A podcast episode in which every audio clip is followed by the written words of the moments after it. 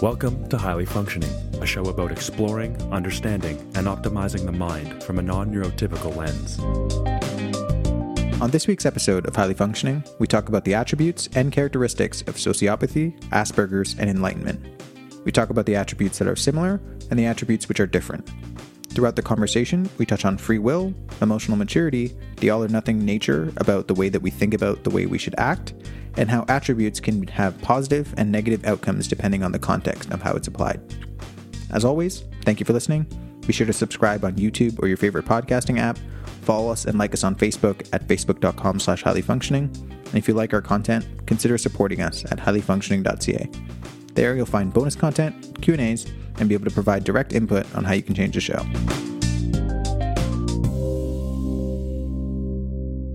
Hey everyone, thanks for joining us. Um, I'm David. That's Winston, in case you didn't know, in case this is your first episode. Um, thanks for joining us. And today we're talking about an interesting topic that Winston doesn't even know why I'm bringing it up. So we'll see how this goes. I'm very excited. Um, the way I phrased it to Winston was autism versus sociopathy versus being enlightened. Um, the reason this is coming to mind, um, there's two main reasons, but the one in particular, I was listening to an interview on TED Interviews. It was an, an interview of Elizabeth Gilbert, who wrote Eat, Pray, Love. And she was talking about the pandemic, and she was saying if someone is not um, very emotional about the pandemic, they must either be a sociopath or an enlightened person. and I thought, oh, that's a really interesting juxtaposition. And it made a lot of sense to me, actually. And it made sense to me about my experience and, you know, some of the other discussions we'd had about autism being less emotional and things like that. So I'm really interested in exploring this and getting your thoughts on it.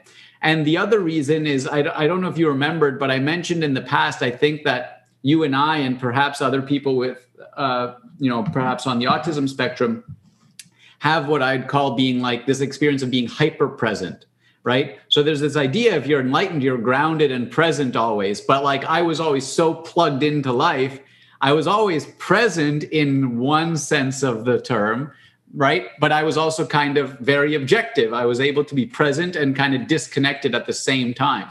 And so that really seems like an interesting co- comparison between okay, what what are the features of a sociopath? What are the features of a so called enlightened person? And what are the features of a stereotypical person with Asperger's or autism? And it all comes down to emotional detachment, right? And it's just some are supposedly healthy and some are supposedly unhealthy. But I find it really, really interesting. And I, I mean, I do find myself quite close to considering myself an enlightened person. I've had moments of, you know, these enlightenment moments or whatever it is. And it's really fascinating to me. And to be able to just kind of, oh, this is what's happening in the world. I can't control it. So I'm just going to look at it and act accordingly, which, you know, I used to think I was a sociopath potentially. And now I think I'm close to an enlightened person. And there's not that much difference. It's just the relationship I have, the, the, the connection I have, but do not um, I do not give full weight to my emotions. Um, but yeah, so that's kind of the pitch, I suppose, of of what I want to talk about and cover because I found it really fascinating and it plugs into kind of a lot of the work I'm doing generally about and the work we're doing here generally about understanding the mind, understanding mindfulness, how to be, what is the right way to be, and and you know, an enlightened person's you know in most people's view that would be good right? Um, and i like initially when you pose that that seems like really interesting to me. Um, but i think there's one sort of group of people that you missed out of that um, which is i think there is a group of people and i find myself starting to align a little bit with them as well and not knowing whether i'm closer on the autism spectrum or if i just align more with these people which is the group of people that um, it's like the classic person, the type A person in business who um, is essentially trained to be looking that way. And a lot of the time, and let me hold on, let me backtrack a little bit. The group of people are the people that probably had an experience early on in their life where they started to look at emotions as a bad as a bad thing for them. And so continually throughout their childhood or like throughout their adolescence stop looking at things from an emotional lens. So i just mean a emotionally an immature might not be the right word but emotionally immature person who has spent so much time looking at things from a like a pandemic or like a a fire alarm type situation so objectively that they just don't look at the emotional side as much um, and right. I think there is a subset of people who don't necessarily fit on the autism spectrum, um, or at least from my judgment, didn't seem like they fit on the autism spectrum, but still are very good at um, looking at things very objectively without the emotional element added to it. And yeah, I agree. Why, I would, I would definitely like that's who I picture in the realm of sociopath, right? Like they're on that sociopath. Like most people consider, or many people consider, the most uh, like aggressive type A successful businessman as somewhat sociopathic, right? Like I, I don't know if that's true, and I don't mean I, I, I try and differentiate. I don't know if this is a valid differentiation. Psychopath from sociopath. My mm-hmm. view is like psychopath is born, sociopath is made. Uh, okay, I see. Right? Uh, and so that's fair, because I, I find that, um, and I guess the jury's still out, or maybe I just haven't, I just don't know the answer yet on this. And that um, there is that belief that that the I think one of the professions that most often psychopaths or sociopaths associate with is like a CEO or a managerial yeah. position. Uh, but I'd argue that some of them, of course, they might be that like psychopathic type that actually doesn't have a part of their body that can see the emotional side of things or put themselves in the other group of people. But more often than not, I've seen some people, at least in my experience, who have those tendencies or are really, really good managers. And it's not that they don't see the emotional side, they just don't pay attention to it. Um, yeah. And that was something I'm like I and I guess speaking from my own personal experience, I was a little bit a little bit like that um, because and this might be the growing up argument, but I looked at emotions as a young child thinking this can't be good because I only saw the bad sides of things the anger the uh, the frustration the stress. I never saw the good sides of what emotion can look like. So you mm. sort of just hide that away in this weird part in your psyche that you never actually pay attention to until you become older more mature and like have conversations like you have you and i have where we've where we've come there. Um, right but, and so and so that is the kind of point of this conversation right is okay so there are the people who are like on the autism spectrum who might have more difficulty with their emotions. There's the sociopath who might just like choose hide it away, choose to push it away because it's not valuable. And then there's this idea of enlightenment, which is yeah, just accepting. I mean, their view is that all emotion is suffering, like a Buddhist view, right? Mm-hmm. Which is, I don't agree with, right?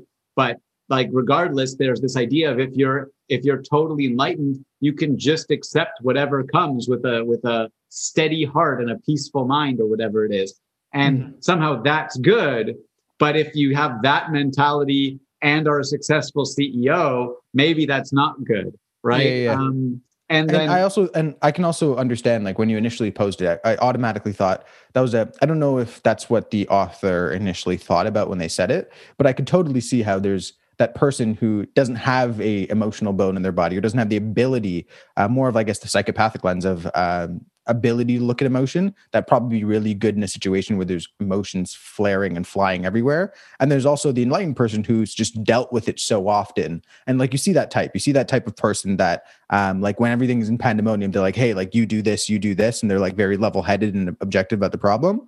Um, it's like almost the way I look at it is the person who like is trained and able to do that takes advantage of all the benefits of understanding the emotions of the place understanding how to like think about the way people are thinking but then there's some someone who is psychopathic nature who has a shortcut to getting there but has almost i look at it as like these side effects of not being able to understand it perfectly because it's something that's always sort of given to them or they only get one aspect of it and not the full picture yeah i think, sense?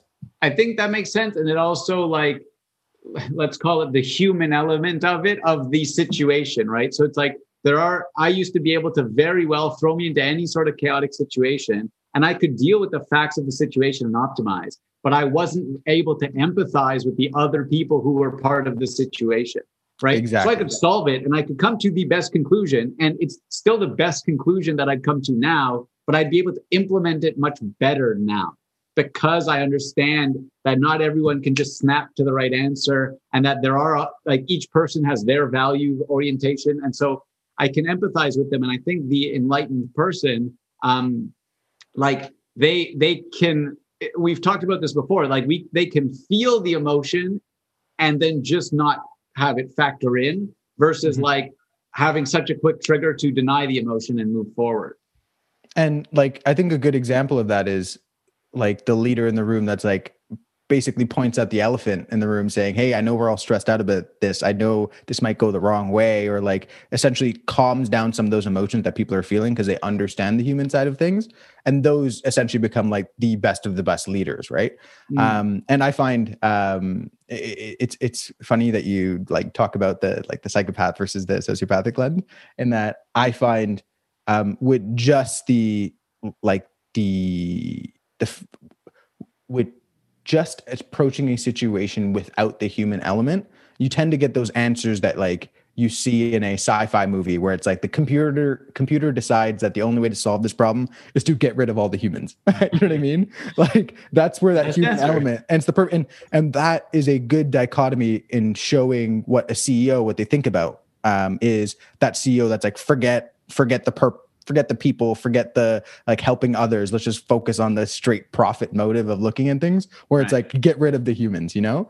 Um, and I find we tend to have that trope and apply that trope, I guess, liberally on everything, as opposed to just looking at the fact that I guess some people are just broken a little bit earlier on and just use the, the I guess the logic way of looking at things as a crutch to move forward in a society that helps you do that.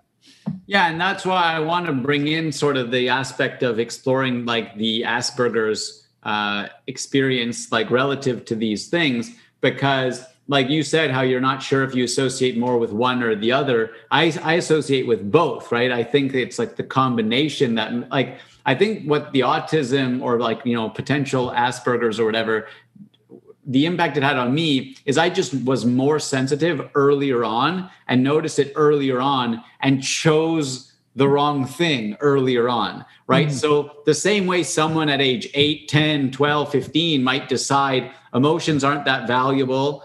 Uh, I'm going to be like a go getter type A, and then they become this, uh, you know, almost sociopathic CEO.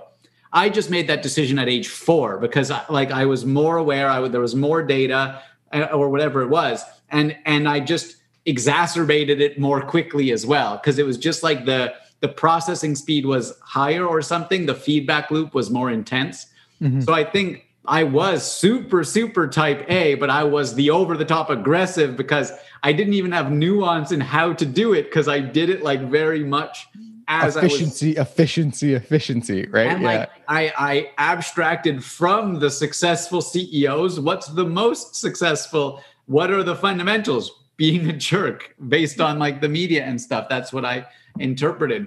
But then it's really interesting because I I found because I had certain mechanisms in place. Now I've been able to much more quickly become the enlightened person because a lot of those neural pathways are similar right? Um, you know even being confident in myself being able to kind of walk my own path whatever like the the maverick who just like burns a trail and stomps over everyone there's similarities to that path. And the enlightened person who walks his journey and doesn't care that everyone's like laughing at him and he's doing things they think's ridiculous and it's just a different realm but it's a lot of the same methodology i've found which is mm-hmm. really fascinating and so that's why i'm so fascinated in like the journey i'm on now the type of person i'm becoming now and the person i was and how i developed that uh, in the past and like personally like i what you said there i understand it so well because I've I've go I've been through the same personal struggle, and that's what I tried explaining a little bit before. In that, like, it's almost as if you focus specifically on one specific aspect. Like there's there's a lot of parallels but you focus so much on one specific aspect and that's the wrong way. Like it's when you don't think about things contextually you only focus on one. You do get some benefits and it gets you to a certain certain height. Like you can still probably get to a like a ceo position right? But the best of the best that i've seen or the best leaders that i've seen haven't just focused on minutely what is the like the the dollars and cents of things they also understand the human aspect and they end up going 10 15x because they understand how to play with people's emotions. They understand company culture. They understand those things. Whereas it's not just about cutthroat, like everybody's gunning for you. You got to go gun for them.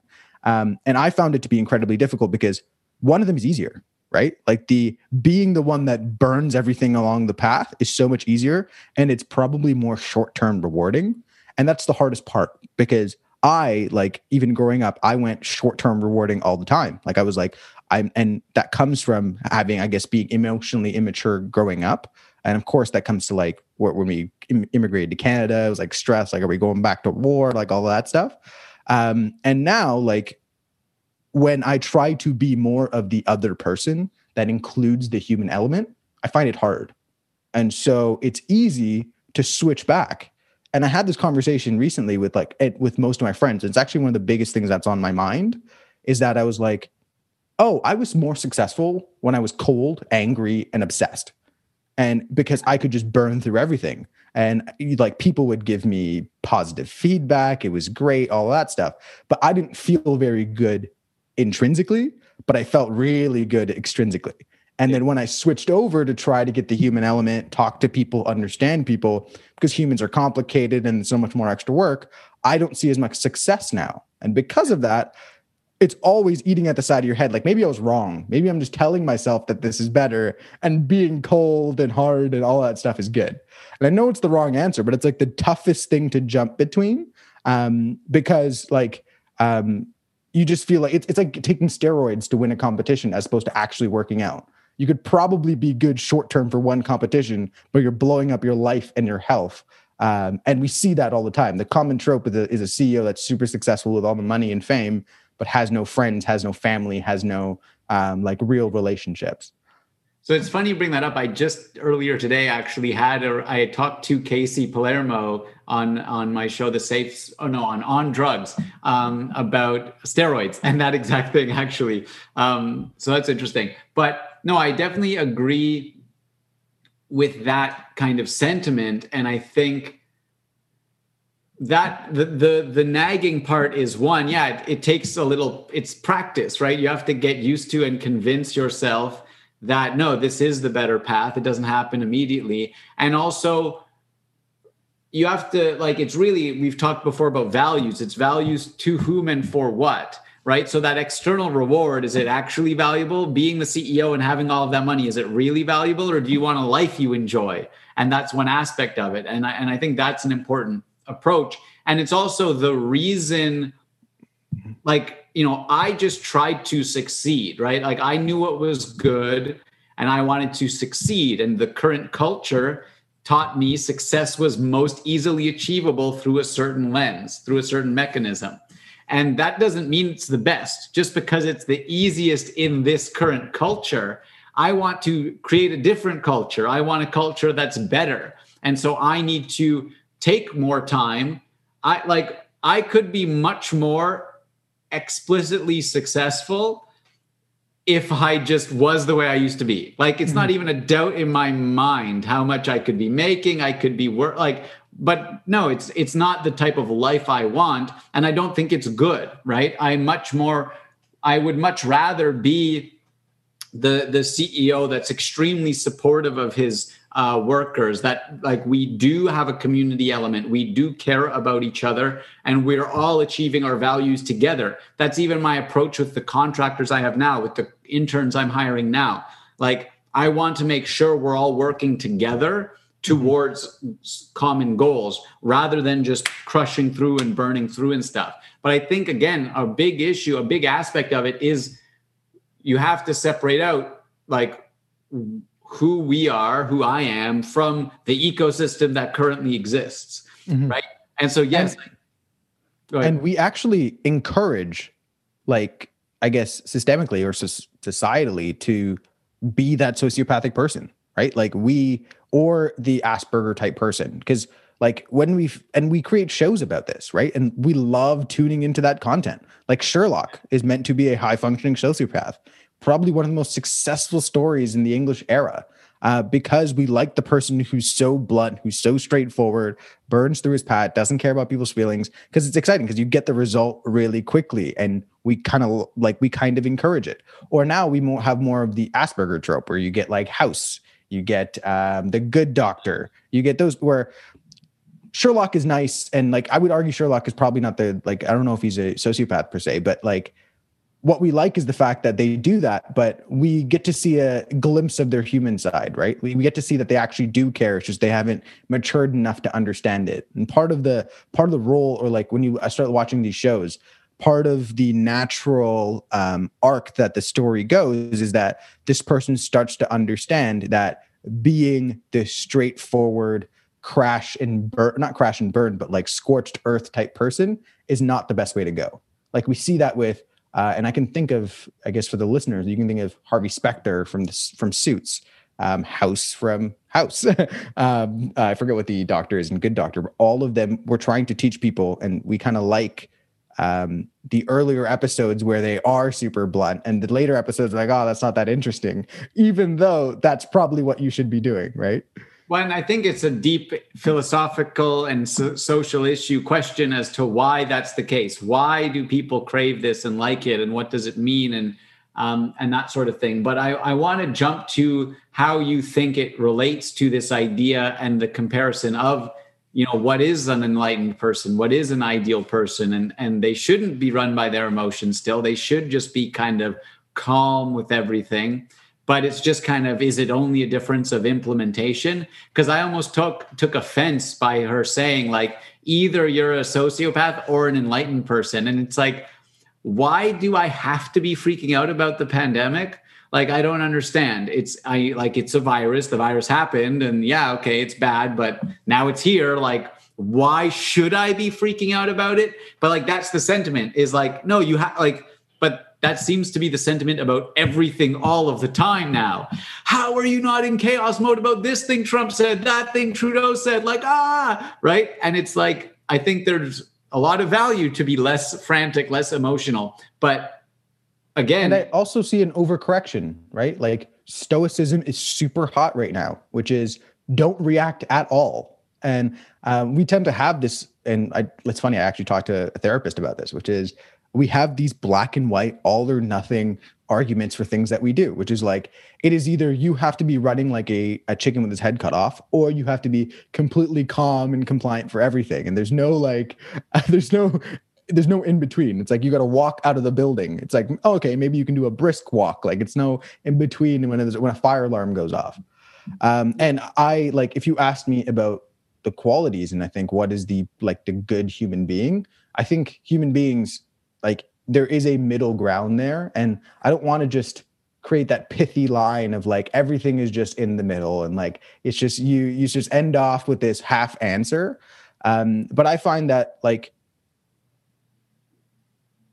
if i had to be really honest it's one of the hardest things to do in terms of being able to manage both the emotional and the straight up facts objective oriented nature of being a human being because and i think it's especially hard to do as a single human being without a group around you. Because um, the reason being is we have an ability to fool ourselves like no one else. It's really easy to fool yourself with your like how you're feeling emotionally with what's going around you environmentally. And i think it's really important to have a group of people around you that can sort of set you straight or help you navigate those emotional and i guess objective nature around you to help like implement yourself as the best person. Does that make sense? I can i can tell by your face you completely disagree but uh, i'd love to hear it. I i guess it makes sense generally yeah, but i definitely disagree with the latter part of that perspective. Um, I, I do think like you know my understanding and this isn't firsthand but it's you know what i've read through objectivism and been exposed to generally is that the prevailing philosophies for hundreds of years actually propose that there is a disconnect between emotion and reason or between soul and body. Basically since descartes which was like i don't know in the 1600s or something all of the major philosophers actually propose that these things are not connected and so you have an entire culture that teaches us it's not connected. And so it is very hard to be integrated. It's the hardest thing I've ever encountered. And right now, I don't know if I've mentioned to you before, but it's like the pendulum of emotion and reason that used to swing like this into like depression, anxiety. Now it's like it's going back and forth like so much because I'm trying to be integrated, but it's like I have to run both things all of the time. It's very bizarre. But and at larger at larger scale, I also think we either focus so much on personal responsibility, pick yourself up by the bootstraps, or we focus specifically on blame the other person, the system is flawed, nothing about it is my fault. And we jump between both of those when there's something in the middle where it's like, yeah, I, I think as human beings, we can look at a system and be like, oh, the system's unfair or the system's flawed or puts out the wrong in- outcomes. And we can also look at ourselves and be like, okay, the system might be a little bit screwed up a little bit, but you had the ability and the responsibility to change the way that outcome could have manifested and you didn't take it. And like we, and that's what I sort of meant by in order to be that best person, you of course need to have the personal responsibility of like combing through your emotions, uh, understanding how to take in facts and variables and uh, like what's the best way to act. But you also um, can rely on people around you to help create the best environment for you to be your best self. And we don't like that answer. It's either eh, we are completely determined by the group of people around us, or it is all just you and you are the responsibility for everything and i think there's i think there's somewhere in there where we've sort of lost track or haven't found out that there's um, like we as human beings live as groups um, and we don't pay attention to it so there's a lot there. There's three different things i need to touch on. So one is you know when that when you have so much that it bottlenecks um, So, one is I don't agree that we need others to kind of help us be ourselves and figure it out. Because if no one f- figured themselves out, what would we be teaching each other? It's actually the individuals who look inward, who figure out themselves, who then help other people. And so, it's to the degree someone is more balanced than you, that's to de- that's the degree to which they're helpful to you, right? And so, I definitely don't buy into this idea that I used to strongly. I used to think, okay, if I had a thousand people near me and I average out everyone, then I'll come out the best because I'll have understood each the issues with each one. I don't think that's true. I think that's a, a false view. Um, two. Can I make a caveat before you jump into number two? Because I, th- I don't think we actually disagree that much there. Uh, in that, what I just mean is that not that you can't do it yourself, but I found that there's some issues, at least my personal experience, and might be wrong. Like you can let me know if that's not the case.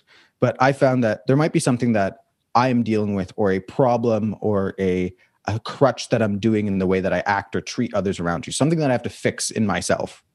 And it took longer for me to figure it out myself when if I had just been paying attention to the closest and most honest friends of mine, they could have pointed it out to me easier because I fooled myself for a lot longer than I could fool them.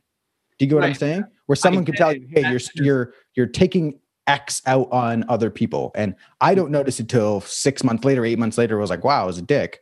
Uh, but they themselves at that moment knew that I was doing that, and I just meant that like it's important to have systems around us where we have honest conversations, where we have um, like where, where we can tell each other when we're straying off in the wrong direction.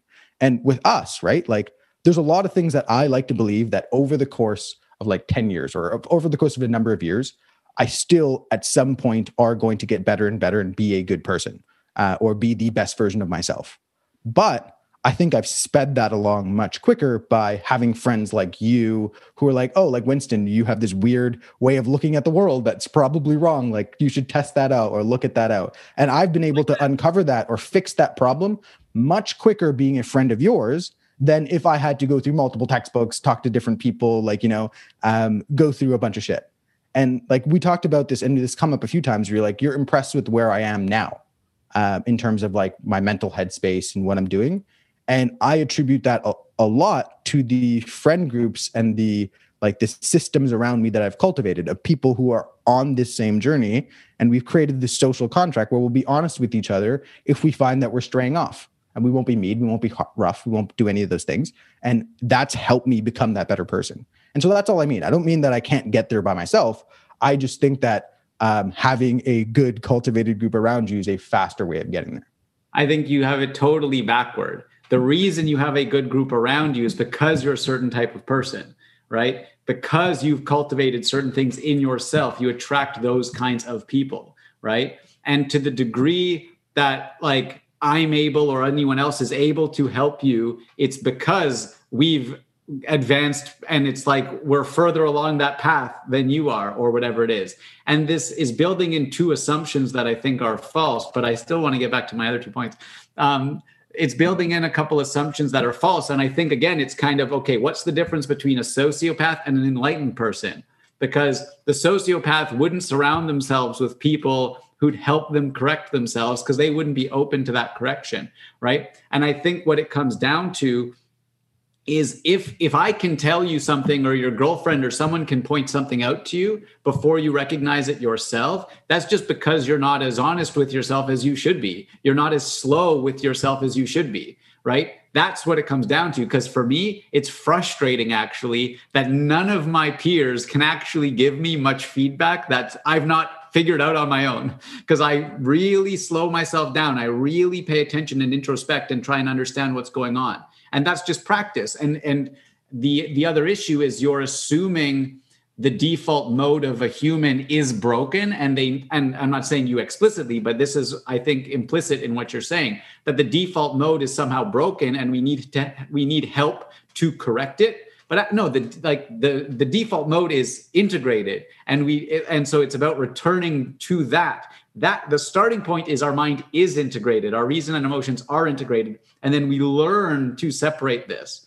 And so it's about kind of i think that's the the proper framing is like no there is an integration. Like that is we are we are integrated. We're not like reason or emotions. We're both right? And so i think like i think you're having a lot of the kind of causation flipped actually um See the main, the main and like we can of course we we can choose to disagree here then move on to the next point. Um, but like that's okay. The reason the, the the and of course I'll go back and think about this. Like this is the good part about having friends like you, right? Like you test my you test my ability. You're not afraid to say things, and then I'll go back and I might come back and be like, David, you're right. What the hell was I thinking? But um, for me, I guess my experience tells me that um, like part of the reason why I didn't look at emotions that much is because of the environment that I was at, I was in when I was younger.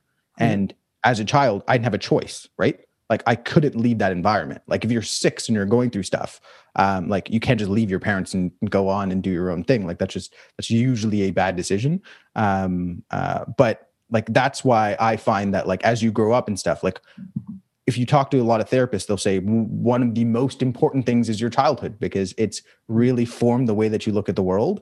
And that's what I tend to say, where I'm like, with you, I find that maybe you did a lot of that yourself and you've told me about some friend groups that you had to let go of, things like that.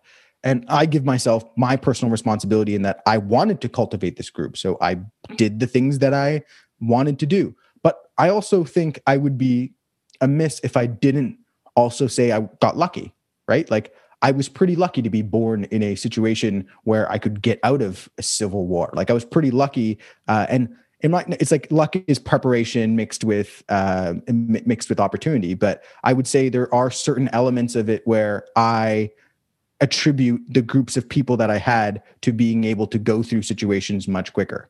It's like I don't really ascribe to the idea that, and I tend to do this all the time. It's like I must go through this myself, and for a lot of cases that's true. But there are things where I could use the help of others and I say no to them because I've held that as an ideal. And this has sort of been like, I guess it's a repetitive um, like theme that I keep saying where it's like sometimes we make it harder on ourselves than it needs needs to be when we can rely on the groups of friends that we have or groups of or relationships that we have to get through things much quicker, much more efficient, much better. Yeah, I'm not saying they're of no value, but they're definitely not the primary. And and I think there's a couple other flawed premises in what you just said as well. But um, I want to get back to the other two topics um, sure.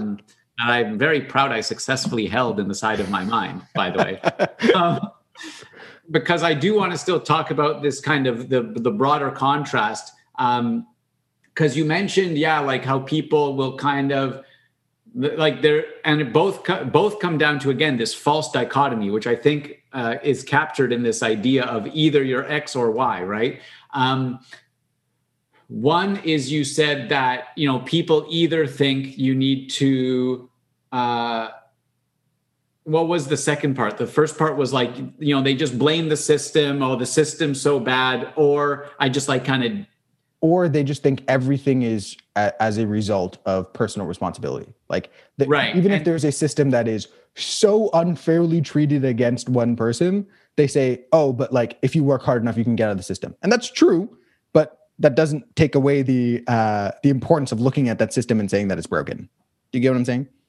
Yeah, and so I, I agree, and I think again this comes down to the idea of what would a sociopath do, what would an enlightened person do. A sociopath in a broken system would just try and burn through the system and hope they don't get in trouble, right? And then it's a matter of okay, some people can do that and some people can't, and that's where this kind of idea of white privilege and whatever else comes from. It's because oh, if you take a sociopathic approach, probably I can do it more successfully than some other people, right? But Or you just learn the rules of the game and you just optimize to the best degree, and you don't care if things are unfair or fair. Um, you Right, just and- care about making it the best for you. Right. And that's the proper enlightened approach, right? The approach is okay, here is something I do not currently have control over.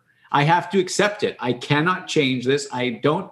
And even if it's unjust, even if it's bad, I don't need to have a hissy fit about it. I don't need to freak out about it and just emotionally like try like as if that will help fix the situation. I can recognize it as a problem even if it's a major problem even if it's a horrible problem. I have to accept with it. I have to accept it as a state of the world if it is in fact a state of the world and then work to change it rationally and objectively. And that's the only proper approach. And that is what people don't do. They think either you ignore it and just move forward or you like just rail at the system and don't try and accomplish anything with it. Um, exactly. You hit the nail on the head. It's the I think the difference between an enlightened person and, and someone who's like and I, I think we're making broad strokes with the whole sociopathic argument as well, but is that they change the system along the way.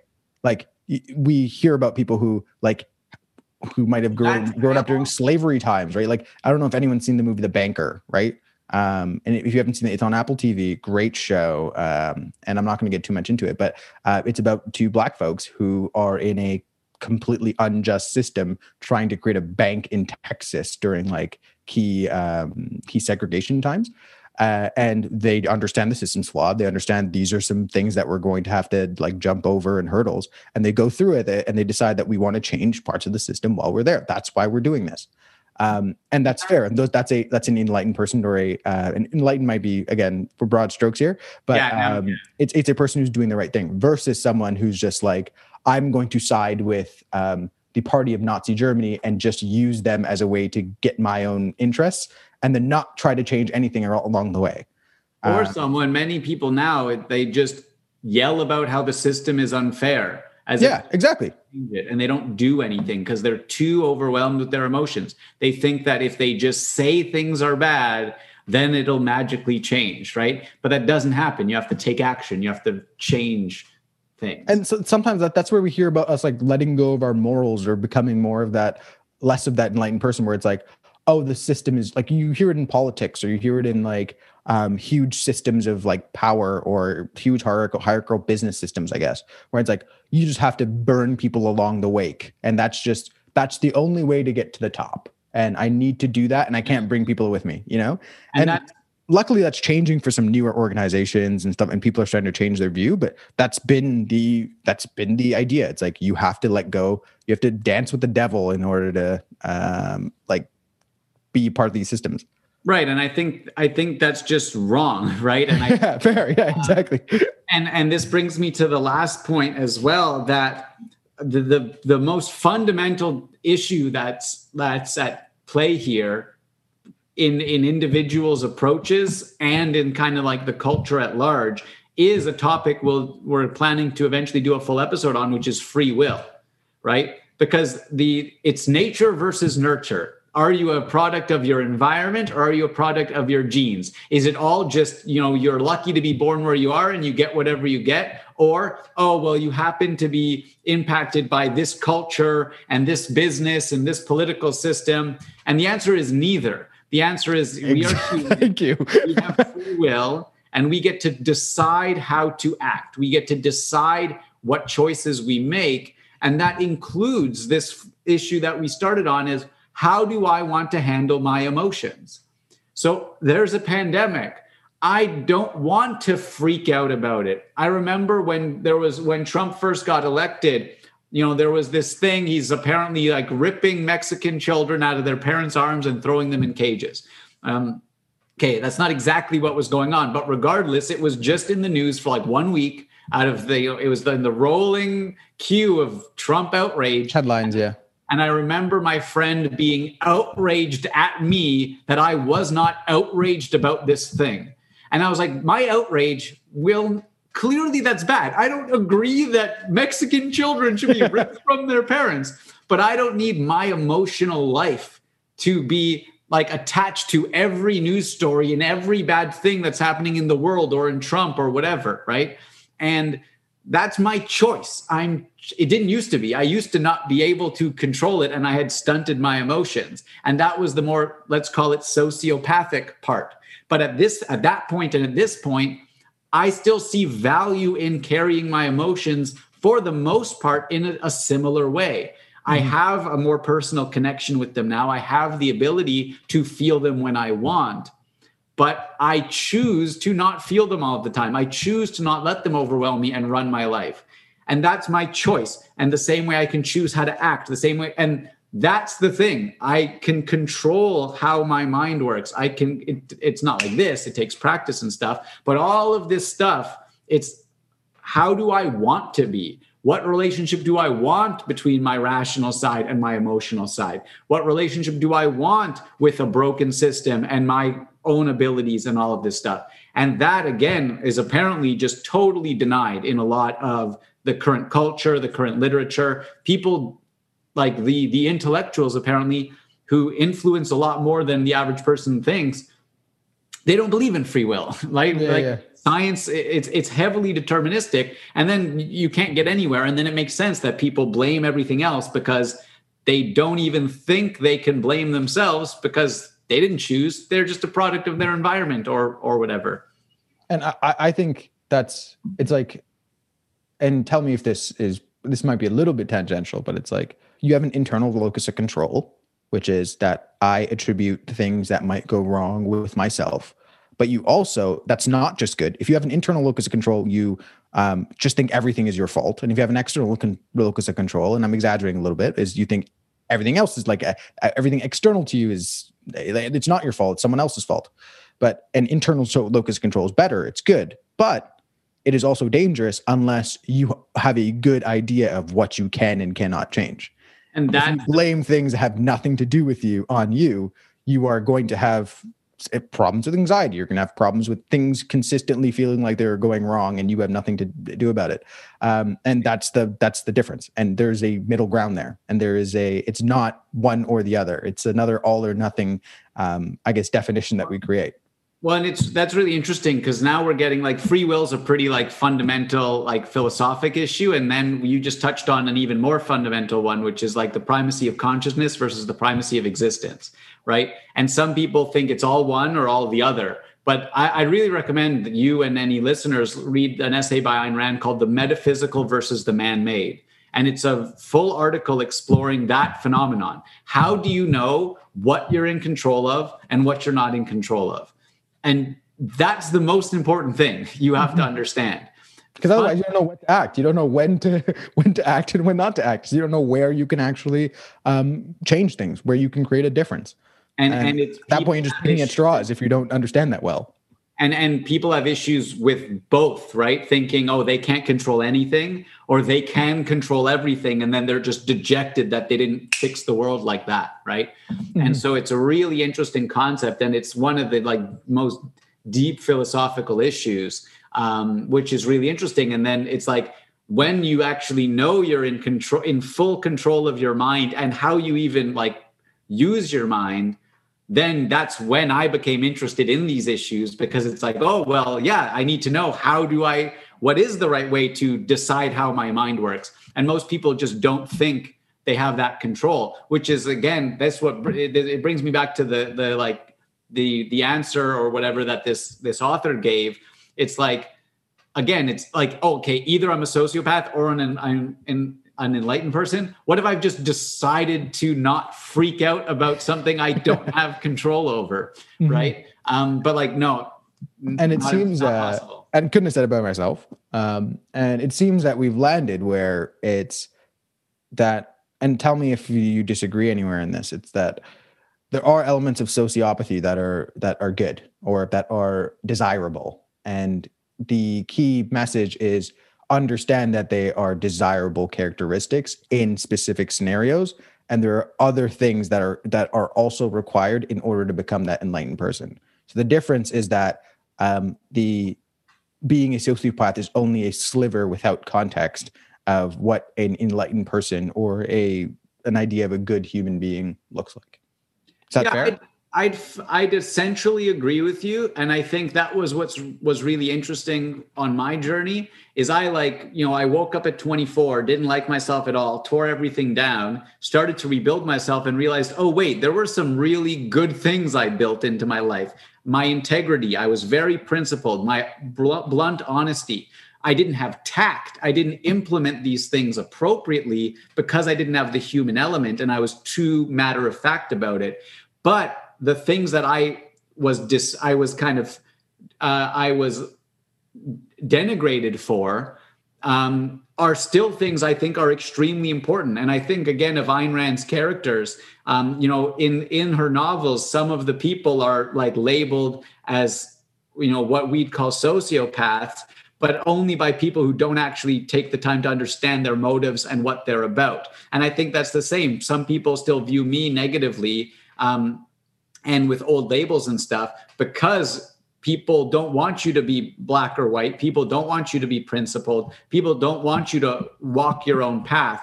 And so even if i'm walking my own path slightly more gently if it rubs them the wrong way oh i must be like a sociopath or whatever. Mm-hmm. but i and sometimes they're terms of uh I guess the terms to shut you out, right? Like it's like I'm going to call this person this, and now everything that he does is going to be framed this way.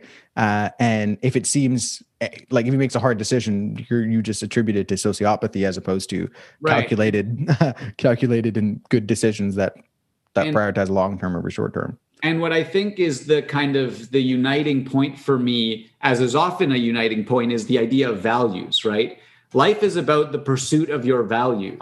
And so uh, you know the stereotypical sociopathic type or the you know burn bridges ceo type they are pursuing what they think are values and they're trying to figure out the best tools to achieve their values. And the odds that they got it all wrong is probably unlikely right? Mm-hmm. they just have the wrong approach. They maybe have the wrong view of what they should be achieving and stuff. But and or they built a crutch that they that is working and you're just tapping that button consistently like right. like you know what i mean? And it's like why would i look somewhere else? It's a sunk cost fallacy. Like if you made it to right. like a mid-level manager just doing this and now you have to completely turn your life around and start back as an analyst you like it's hard for you, for you to make that decision even though it's probably a decision you should make. Right um, and and so and what, what sorry go ahead. what it comes down to is you know an enlightened person or someone who's trying to be like honestly and deeply the best person they can be it's still about pursuing those values. And i think there are important things to understand from these a types who achieve their values. Why do they? Like they tend to be pretty straightforward. They tend to be very rigidly principled very independent in their judgment very productive. They pursue the values they want and they create things to help them achieve those values those are all good traits. Just you know what is it? The baby and the bathwater. You don't want to throw the baby out with the bathwater. So it's mm-hmm. really, I do think the, the point you brought up of like understanding what value, quote unquote, there is to get from that approach. Um, I think it's actually very astute. Um, and I think like, and this might be preliminary, but I think if you have someone who's like a sociopathic person, like you could probably, for the most part, change them into an enlightened person by adding things as opposed to taking things away. Um, like there might be some things that they're doing, of course, that you have to take away, and that's what I meant by preliminary. But um, some of like the human elements and stuff, once you add those in there, like they tend to become a pretty good functioning, like productive person. And it's also a really negative feedback loop once you're that type of person, right? I know it was for me. I didn't value the human element and none of the human elements valued me. So there was never, it literally just took one person I really cared about asking me why I behaved the way I did. And I was like, oh, yeah, that's a good question. Let me explain it to you. Right. And I had thought about it, I had reasons. And then only when someone was open and they didn't just label me a sociopath, oh, this guy is useless. Only when I started to reflect and have the idea of, oh well why do i have this? Why do i think this is the case? Oh maybe it could be different. And whether that's exposed through a you know a piece of art or a book or a person you meet. But i think people are so dismissive of those types that like then they just get trapped in that right? And and even if they're not successful there's many of that type of person who kind of gets trapped in that cycle and doesn't ever have the exposure to to question themselves to understand um and that sort of thing and like I guess personal experience wise, I, I can totally see that where like I've had moments where people would ask me like, Hey, why are you so angry? Or why are you so like, why do you, um, or why are you so, what, what is it like uh, hammer and nails about, about certain problems. And I said, Hey, like if I'm any, if I'm anything else, you don't respect me or you don't give me as much time of day. And so if you had to ask me what negative feedback loop, I like, like you said, and you tell me this negative feedback look loop, I would tell you I don't care because I would rather I would rather be productive and and like uh, I would rather be re- productive and like have some of those good qualities than go through all that work, and that's the wrong decision, right? Right, and that's and, why. And one other thing on uh, the the Asperger's front, I just find that like the I guess the profile of and profiles always change with people who have Asperger's, but I just find that they just been given a different set of traits or like if you think about like and I, almost look at this like gaming like you know when you have a character and you can like bring up their attack points and their defense points or whatever like it's like they just have um they are more specialists in that they might be a lot better at one thing but there's something that they really lack on. Um and it's just it's even harder for them because it's easier to go in the and focus on that strength and get stuck in it do you know what I mean? Yeah, no, that makes sense. I agree. And I think like for me, the answer for all of this is always focus on the values, right? If you both like in, in your own life, and if you're talking to someone who, you know, is misguided in one way or the other in any of the ways we've covered today, um, talk to them about what they're trying to achieve because even if they don't think they have free will and i mean most people do sort of think they have free will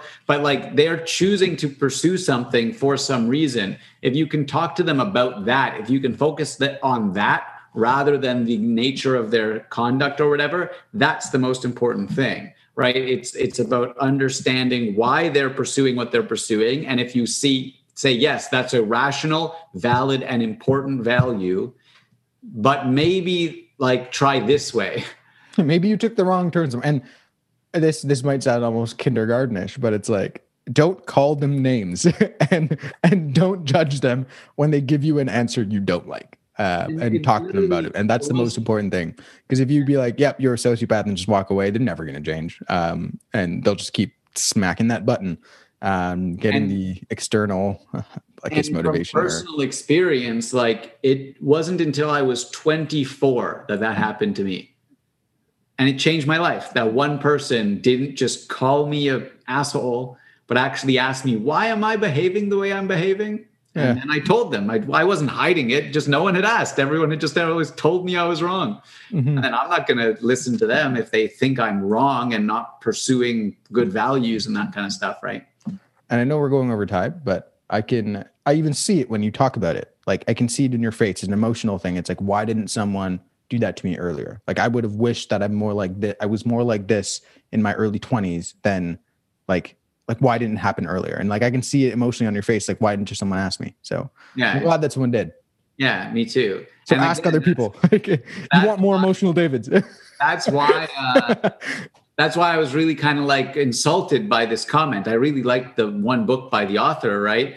And she said this, and I was like, I'm not a sociopath, but I guess maybe I'm an enlightened person. But it's like, no, I'm I'm just like not there yet.